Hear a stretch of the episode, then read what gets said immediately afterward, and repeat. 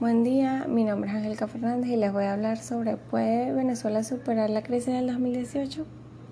Con la presión de las calles disminuida y la oposición fracturada, su poder de negociación quedó dependiente de las acciones de la comunidad internacional, un factor que suele ser necesario e importante, pero nunca suficiente.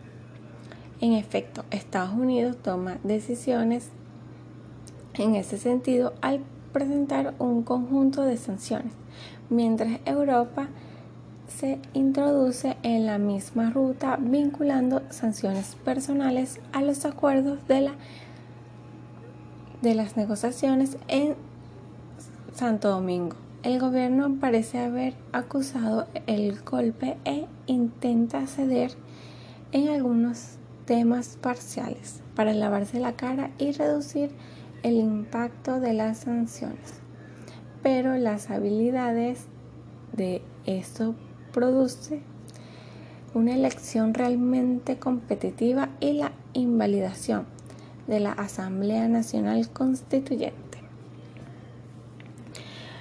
No vemos en este momento una salida clara de la crisis.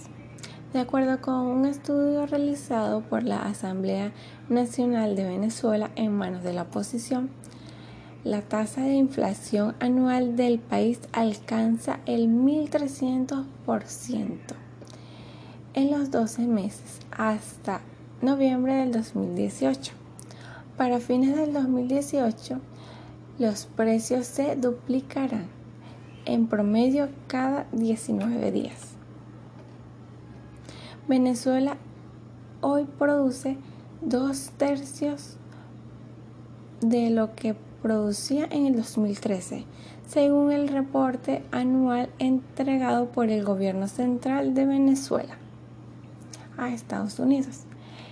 El Producto Interno Bruto venezolano se contrajo un negativo de 16,5% en el 2016.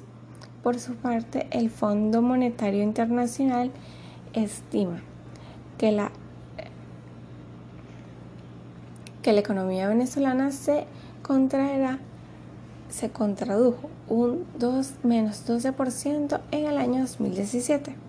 Considerando estas cifras y recordando que mediante un comunicado del, 18 de febrero del 2016, el Banco Central de Venezuela confirmó una contracción del PIB nacional del menos 3,9% en el 2014 y un menos 5,7% en el 2015. Entre el 2014 y el 2017 la economía venezolana acumuló una contracción de el menos 33,4%.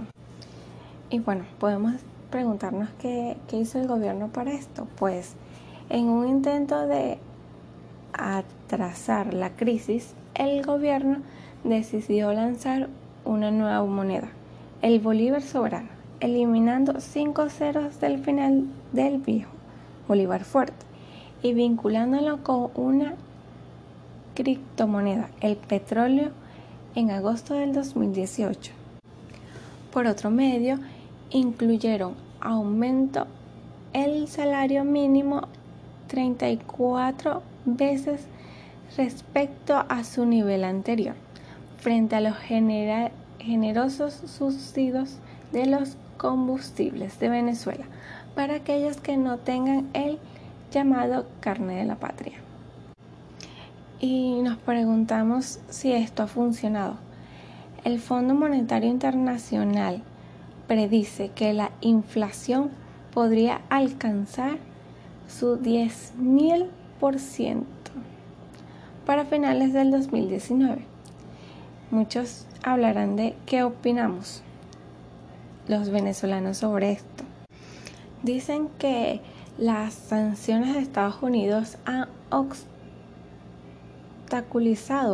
la reducción de la deuda del gobierno Quienes tienen estas ideas son generalmente quienes también se han beneficiado directamente con los programas sociales del gobierno y argumentan que a pesar de esta escasez todavía están mejor que antes de que Chávez llegara al poder. En los próximos cinco años, entre intereses capital Venezuela, PDVSA y la electricidad de Caracas deben pagar poco más de 45 millones 680 solo en el 2018. Los pagos suman casi los 9 millones. En contratación, las reservas internacionales se ubican en apenas 9 millones 641. Muchas gracias.